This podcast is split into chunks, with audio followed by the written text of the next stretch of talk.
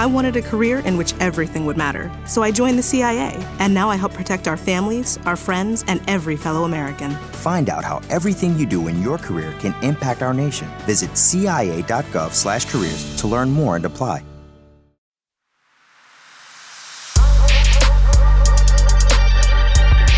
Hello and welcome into another episode of another Carolina podcast. And we're just dropping the full title that I was really excited about because Wes and Chris have insisted that they're not going to participate in the call and response. So we're just going with another Carolina podcast. But thanks again for tuning in. If you like it, be sure to rate and leave a review and subscribe as always. Got a great show for you guys today. Of course, the big news around Columbia this week Josh Belk departing from the football program and, and not just the South Carolina football program. He is done with football um, for his career. Also, uh, Evan Hinson leaving the basketball program. And of course, got some recruiting notes. A couple guys coming into Columbia this weekend. So we will have all of that for you.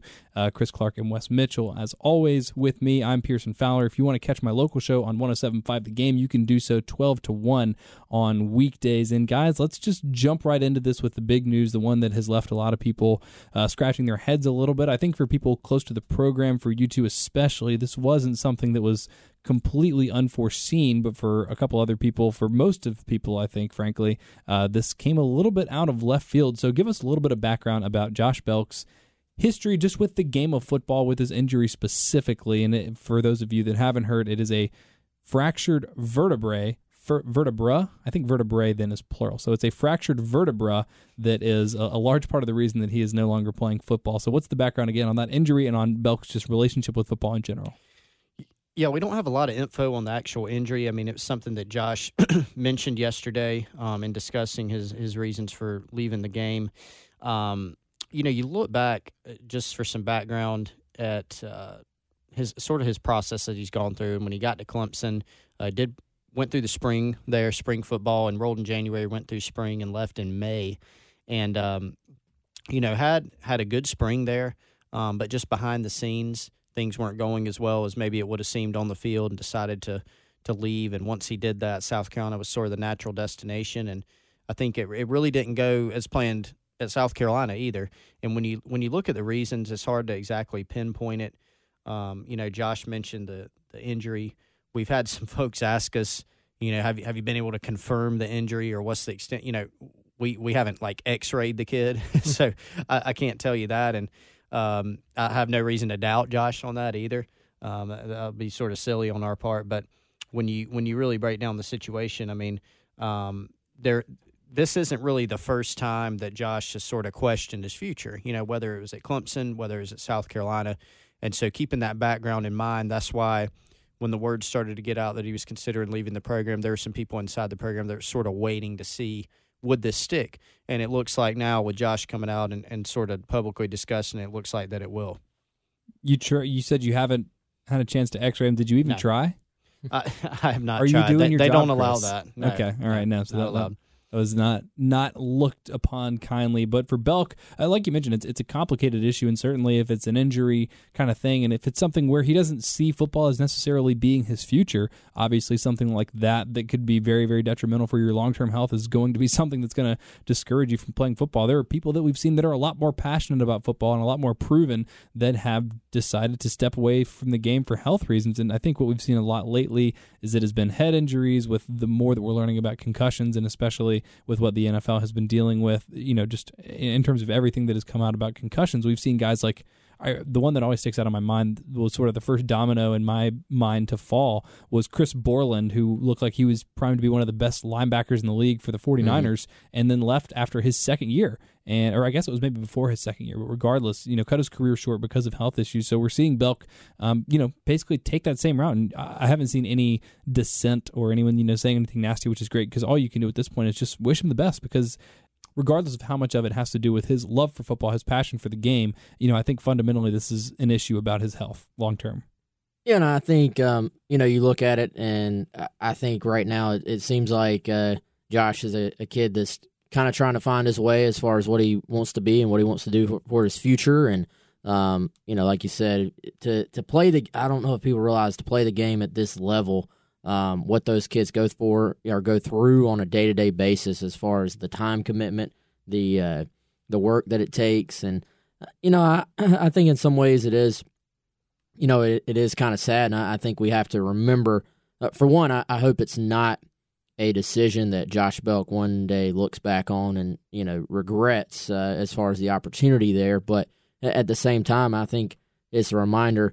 You know, we, we don't know what these kids are going through. We we may see what they do on social media, or people may read about them online, like we you know like what we post or other sites post. But um, we don't really know what these kids are going through, and obviously, um, there's so much that goes into it. So I you know I, I hope that Josh Belk is at a situation where he can truly, you know, be happy with his decision? Because obviously, with you know going to Clemson and then it not working out there, going to South Carolina, not working out here, um, you know, he he's been pretty undecided about where he sees himself uh, clearly. So um, I, I, just hope it's a decision that um, he's able to uh, to find comfort with. I, I, think, and not something that he ends up in a situation where he looks back and, and wishes that things could have been different. And you know, I think with with Josh, the talent has always been there, but you know, it's always been a question of um, could he put it all together, and uh, a lot of that is you know the stuff we never see, six a.m. workouts, and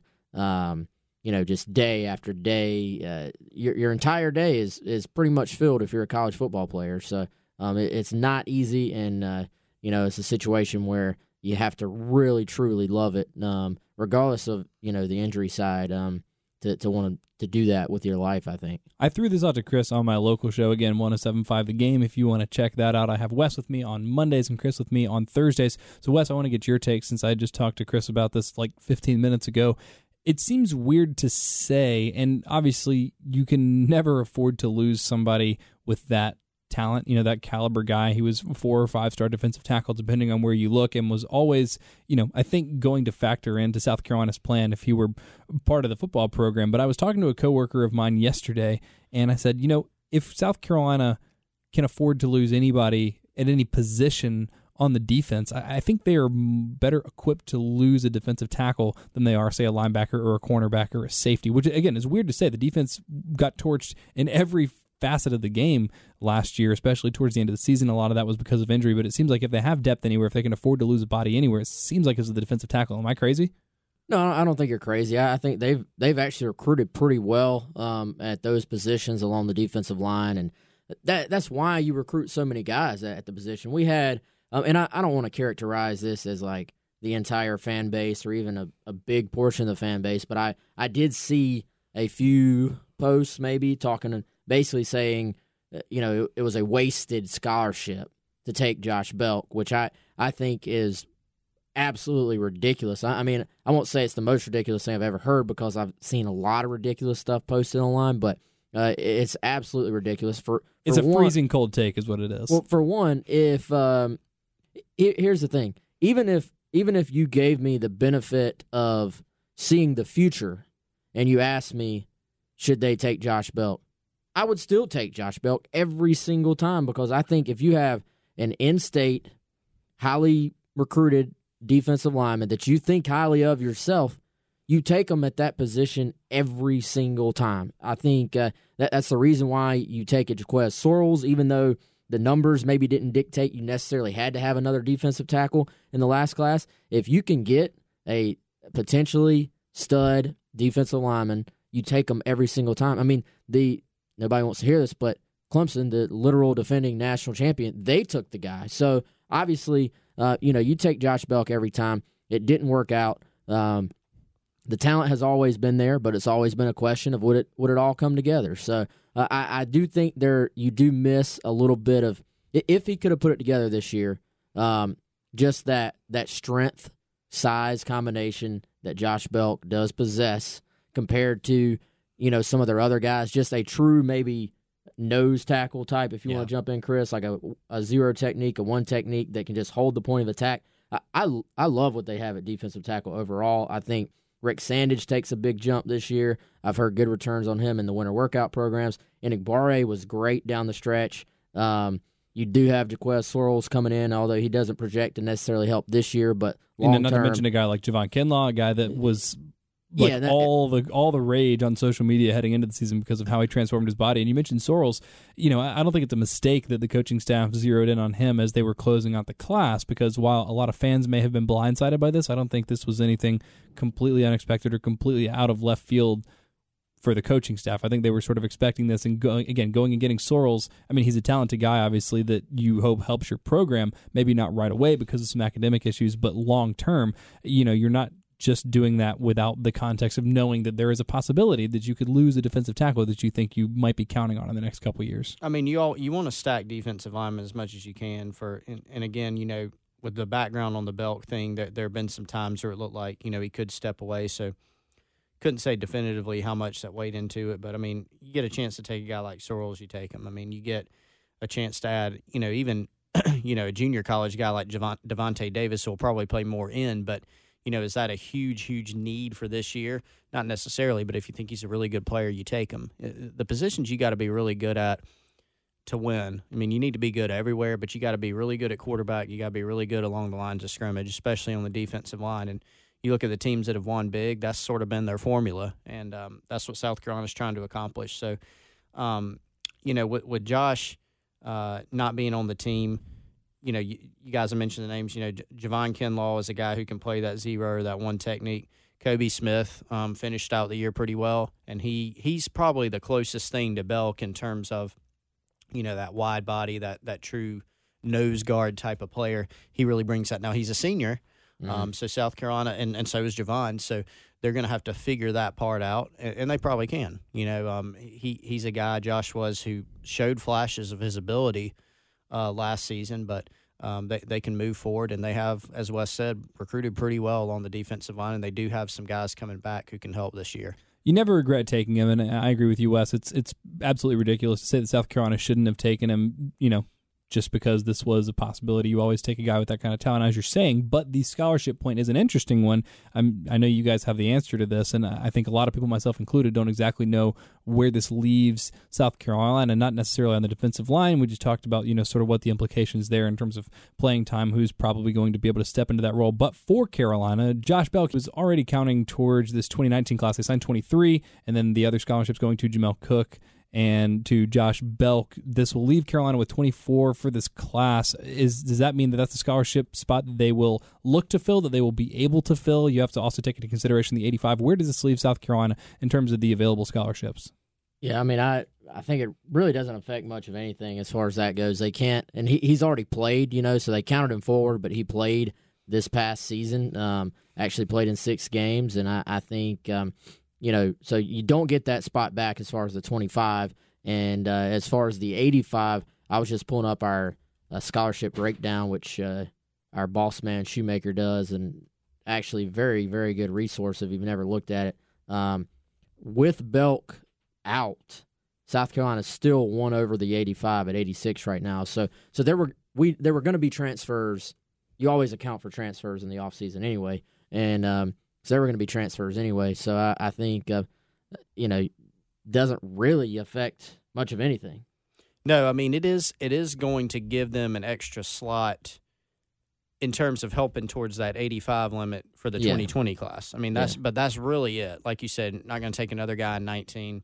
Not going to go squeeze somebody in now um, because because of Belk because he already counted your initial counter spot. I mean, if we're talking about the 25 limit for a recruiting class, you use it. If you sign a guy, even if you sign a guy and he doesn't make it, then you lose that slot. You know, and so that's why you see the coaching staff really take care to try to only sign guys that they're confident they can they can make it academically, for for example, or make it to campus otherwise. Um, right now, if you look at South Carolina's 20 class, I mean, it's not going to be a full boat of 25 in all likelihood because they just don't have the numbers. It's sort of hard to say. You know, right now, I don't even know. I don't have it in front of me. It wouldn't even be like 20 right now, for instance. Now, some room will be made because there'll be some more attrition, which is pretty natural.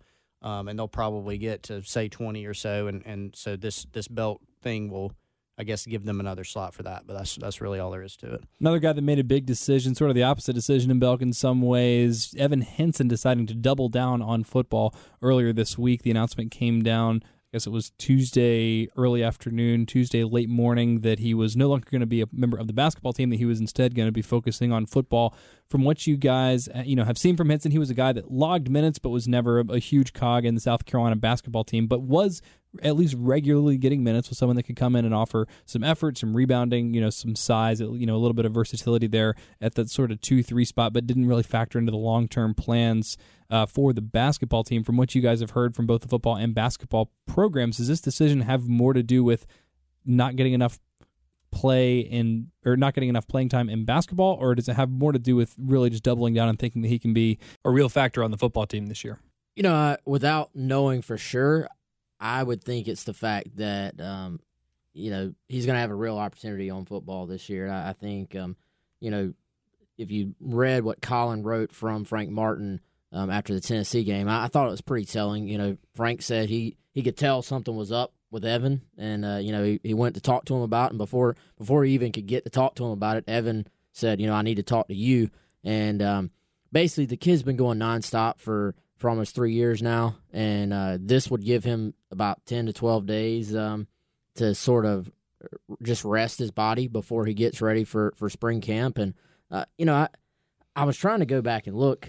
Has he been? He hasn't been through a single actual full spring practice um, where he wasn't being involved with basketball at some point in it. Yeah, well, I, I, don't think he has been. So um, when you had guys like a Hayden Hurst initially ahead of you, um, and then obviously Hayden Hurst was gone last year, but you had Casey Crosby, Jacob August, Kyle Markway, Kiel Pollard, who are talented guys but then also are able to go through 100% of the practices, 100% of the workouts, and are are able to dedicate themselves completely to the football team. It, it was always going to be impossible unless he was just head and shoulders better. Um, those guys are pretty good players. I, I, mean, Hayden's playing in the NFL right now, clearly. So, um, you know, I think finally it opens up a little bit, Chris, and we're going to actually get to find out what Evan Hinson can do. I think going into spring, you'd say probably Pollard and Markway are like yeah. your quote starters on a two tight end set, but um, Hinson will finally get an opportunity to go through an entire spring practice because the coaches kept saying, you know, how it kept setting him back that he was missing so much football practice. August was in there last year, Crosby, like you said, yeah. Wes, and then they, they rolled in those next two in Pollard and Markway. So naturally, those are going to be the guys. But Hinson's always been someone that everybody's been so intrigued by from an mm-hmm. athletic standpoint. It's going to be really interesting to see what he can do. Well, clearly he's an outstanding athlete to be able to do both. That just takes that takes something that even you know the best athletes don't necessarily always have just that endurance that sort of versatility the the ability to i guess switch your minds even too between a couple of sports you know that quickly is is tough to do but clearly demonstrates what he is capable of but like you guys are saying i mean it's i think it's clearly pollard one markway even still probably ahead of Hinson. is one spring going to make the difference and i guess that was why this was such an intriguing move to me because it wasn't a shoe in that oh, he stops playing basketball, all of a sudden he's going to be tight end one. Like you guys said, he's really tight end three. Do you think by the end of spring that, from what you know, from what the football coaches have told you, from what they've seen from him, does he seem like he can go ahead and cement himself even as that tight end two, if probably not that tight end one? You know, we'll we'll see. But I, I think, um, and I was trying to pull the PFF numbers real quick. I mean, they they played a ton of tight ends last year. Mm-hmm. I mean, it wasn't just top. But they also had a lot. They had five that could realistically play. Yeah, well, if Evan can realistically play now, you know he's going to be in that rotation as well. So I, you know, I think they played um, still a, a, decent amount of two tight end sets. Um, you know, I, I, think we saw a little bit more three wide. I, I, don't know what the breakdown would be compared to previously, but um, yeah, I mean, I don't think Evan's going to pass Kiel Pollard honestly, but I, think it, even if he's third, all of a sudden you're actually in the rotation as opposed to not. I mean, he got in late game and special teams. And then as the year went on, you know, there were times I didn't see him on special teams either. So I, um, yeah. you know, and, and, may have been banged up at some point too. I, I think dealing with some stuff, but um, yeah, I, I, think even if he's third, he's going to play. But this is this guy to me is kind of a wild card, Chris. We, like you you mentioned it, how people talk about the athleticism, talk about the ability. If you can let him go through true 15 practices and he's got a little bit of a fresh start because he's got a new position coach you know mm-hmm. that that always helps a little bit as well bobby bentley is the tight ends coach now it's a fresh start if he shows he can make plays they're going to put you on the field i think yeah Well, and you make a good point about the playing time. I mean, South Carolina rotated guys more than last than the year before. year before, they had a guy in Hayden Hurst who was a first round pick. You know, so they played Hurst, they played Crosby, but Hurst was more of the guy for good reason. Um, there, there was a little bit less separation in the guys last year, and there were also some injuries. I mean, that's mm-hmm. the other thing to consider. I mean, Crosby was banged up at one point, August was banged up at one point, and so you had Pollard and Markway behind them. Um, and we saw Pollard. You know, if you go back and look at the snap breakdown, there's some games where Crosby played the most. There's some game even when everybody was healthy. Some games August played the most. Kiel Pollard was the leading snap getter at some points. So um, I think, like like Wes said, Hinson's still got a chance to play a good bit this season, regardless, even if he's only the third guy. Yeah, and I'm trying to pull the uh, numbers here for us real quick. Um, Kiel Pollard actually, and that that surprises me a little bit just based on the eye test. Now, knowing that Crosby was banged up, and that, Crosby had that stretch where he was playing some but couldn't actually catch the football. He right. had a, a, cast. Yep. Um, uh, let's see. Pollard was first among tight ends with 401. These are offense only, not special teams. 401. Jacob August with 305. So Pollard snaps obviously return. Jacob August snaps do not. He's gone. Casey Crosby 291. Those are gone. And then Markway way down at 174. And let's see, Evan Hinson played in five games on offense and had 45 snaps. Uh, you know, I, I think at the very least, if he can take away what became, you know, Markway's number of snaps, then uh, you know he's going to be a bit happier, and, and maybe he maybe he plays more than that. I, I, mean, the the upside is there. We just we just don't know exactly what it looks like. I think. I'm really surprised at the discrepancy at the top there. I, I would not have guessed that Kiel Pollard played hundred more snaps than Jacob August, who I think was sort of the, the tight end one, or at least the more traditional tight end option. Mm-hmm. Just when Carolina goes with big sets, that was always going to be August coming into the year, and it, it's not like a huge surprise, I guess, to see Pollard uh, develop into you know the kind of guy that's going to be the tight end one by hundred snaps. Because I remember, I don't remember if it was this spring or last spring but I just remember seeing him in a spring game and just watching him run up and down the field and being like, "Whoa!" I mean, this guy, this guy could be a real, you know, real tool. And South Carolina's had a lot of great tight ends over the years, so it makes sense. You know, you go from from Justice Cunningham to Weslye Saunders to Busta Anderson to Hayden Hurst, and now you know Pollard. They do a good job of finding these guys that can really run the seams. And again, like Pollard flashed that in the spring, so it's not a huge surprise. But if you would just ask me, you know, right now before you looked up the numbers, who got the most snaps, I would have thought that it would be Jacob August, or at least close um, at the top. But uh, yeah, certainly losing him, uh, him being August, and, and, losing Casey Crosby, they're going to be more snaps for Hinson. And uh, you know, I'll be interested to see just how much of an impact a spring can make because you can extrapolate that onto so many other things. Like, man, how good would Stephen Garcia have been if he actually was able to complete a spring? He's already the greatest quarterback in the history of recorded, or yeah, the history of just like mankind, like recorded human history. Um, and just think about how much better he could have been, how much tighter that stranglehold could have gotten on that title um, if he was just uh, able to participate in some spring. So certainly going to keep an eye on Evan Hinson this spring. Uh, elsewhere in football land, guys recruiting never stops. The 2019 class just got wrapped up last week, National Signing Day. Carolina's already got some 2020 guys coming in this week. And give me a quick preview of who's coming in and what Carolina's looking at. Well, I think uh, you know there are a few different guys coming in. Wes, uh, one guy that we're keeping an eye on, Michael Wyman, uh, could be in town. Um, wouldn't be surprised to see him pop in. It's a guy that um, South Carolina's had on campus before. Had him on campus back in January four star wide receiver out of Greensboro who um, South Carolina's gotten themselves into a pretty good position with. I mean, during the open period, now that it's back open, I think it's sort of been the practice this year when it hadn't been a dead period that South Carolina's going to have guys in pretty much all every, the time, all the time, every weekend, and so um, he'll be one to watch for. Now there are some confirmed guys. Jaheim Bell from Georgia, it's a guy that South Carolina likes. Is sort of a flex tight end. You know, he's a guy with good size, 6'3", 220. He's visiting South Carolina on Friday, Alabama on Saturday. Um, Jack Holyfield, who is the uh, younger brother of Virginia Tech linebacker Dax Hollifield, he's a guy that South Carolina likes as a tight end from the 2021 class, is slated to be there. Uh, David Daniel, a 2021 DB out of Georgia, who's a really good looking prospect as well. And then Demarcus Beckwith from Alabama. He's a really, really good athlete um, that South Carolina again likes as a potential tight end. Uh, he could probably do several things, but um, he, he's someone who who really intrigues the staff as a tight end. So those are a few guys to watch for this weekend. And I, I like Wyman a lot. I think uh, actually Chris put in my future cast this past week. Shameless plug for Wyman there. Um, I believe I was the first prediction on him on our network. So Oh. you should get in line with that one, I think.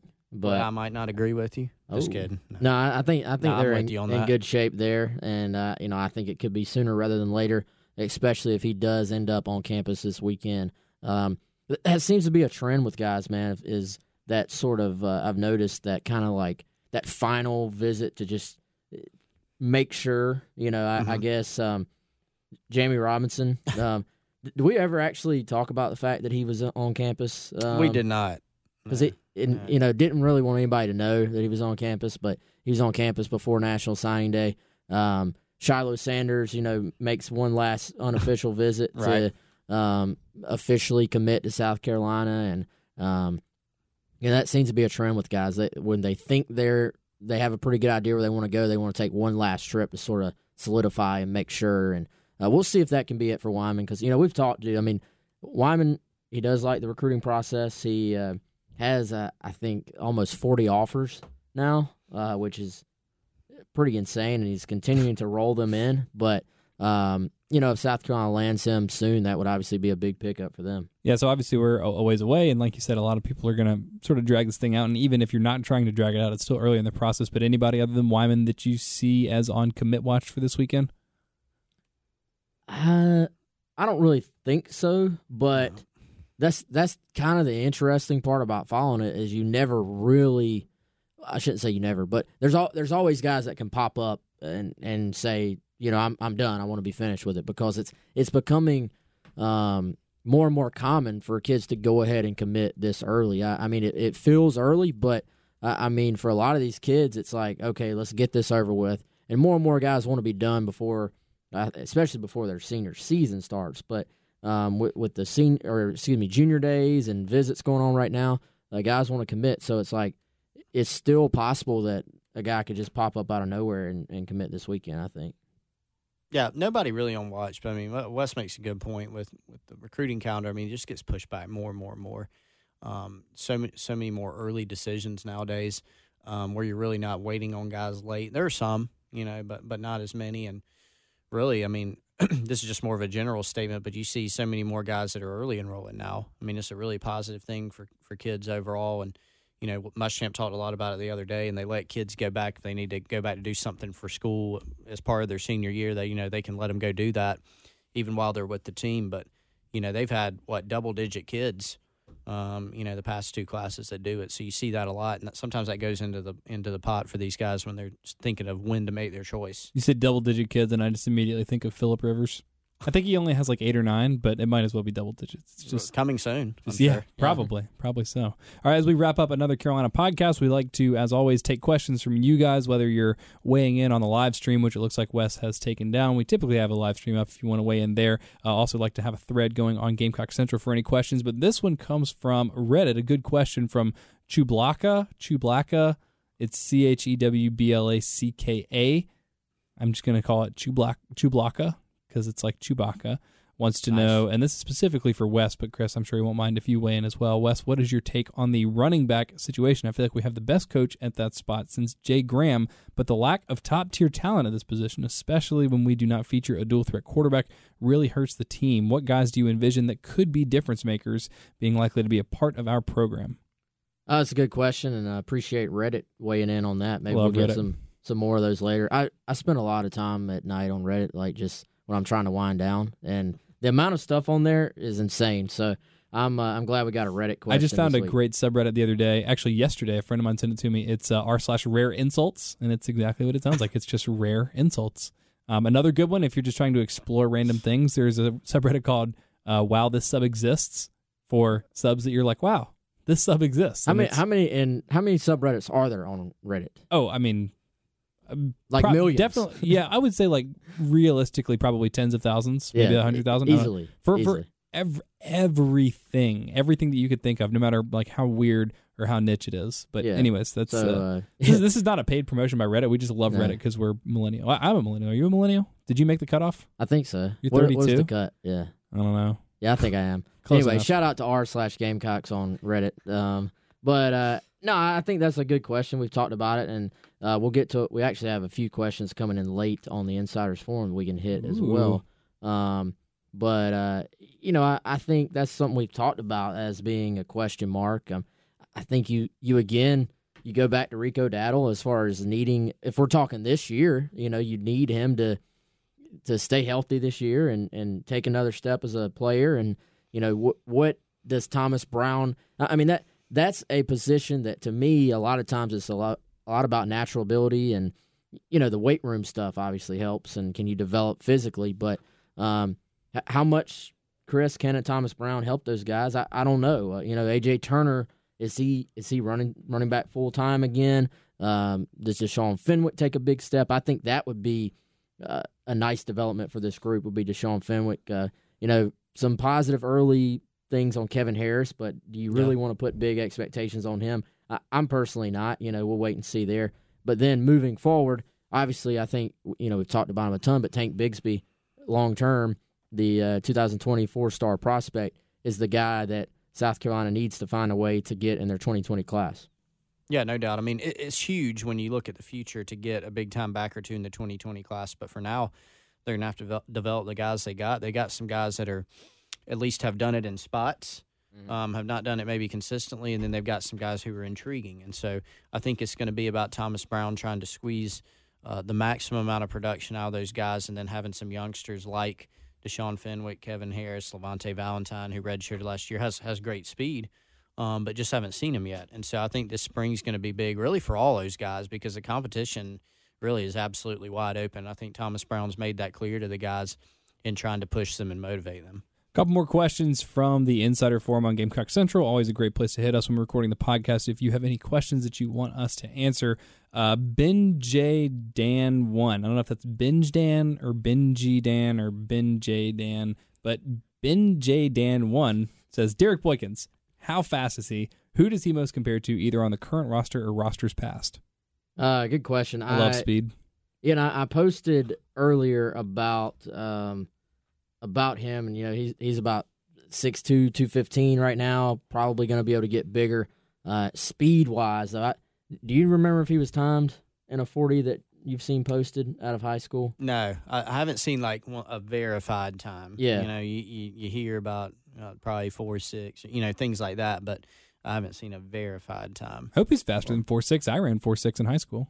No way. Yeah, no, no for real. Didn't. Don't no. believe you. No. Really? All right, we're gonna we're gonna call, anyway. call, up call up Eric Kimmy right now. He was the one clocking it because it was the one year I played football. They had me kicking because I was a soccer player, and then I was just doing all that stuff with the football team, and they were like, "Oh." We'll verify they, this. Yeah, and they well, let me play some running back right now. But we'll, if we'll text him, if a if a six two two fifteen linebacker legitimately runs a four six, yeah, he's he's a little bit taller than I am. Not a not a oh, I'll run a four six, but a legitimate four six.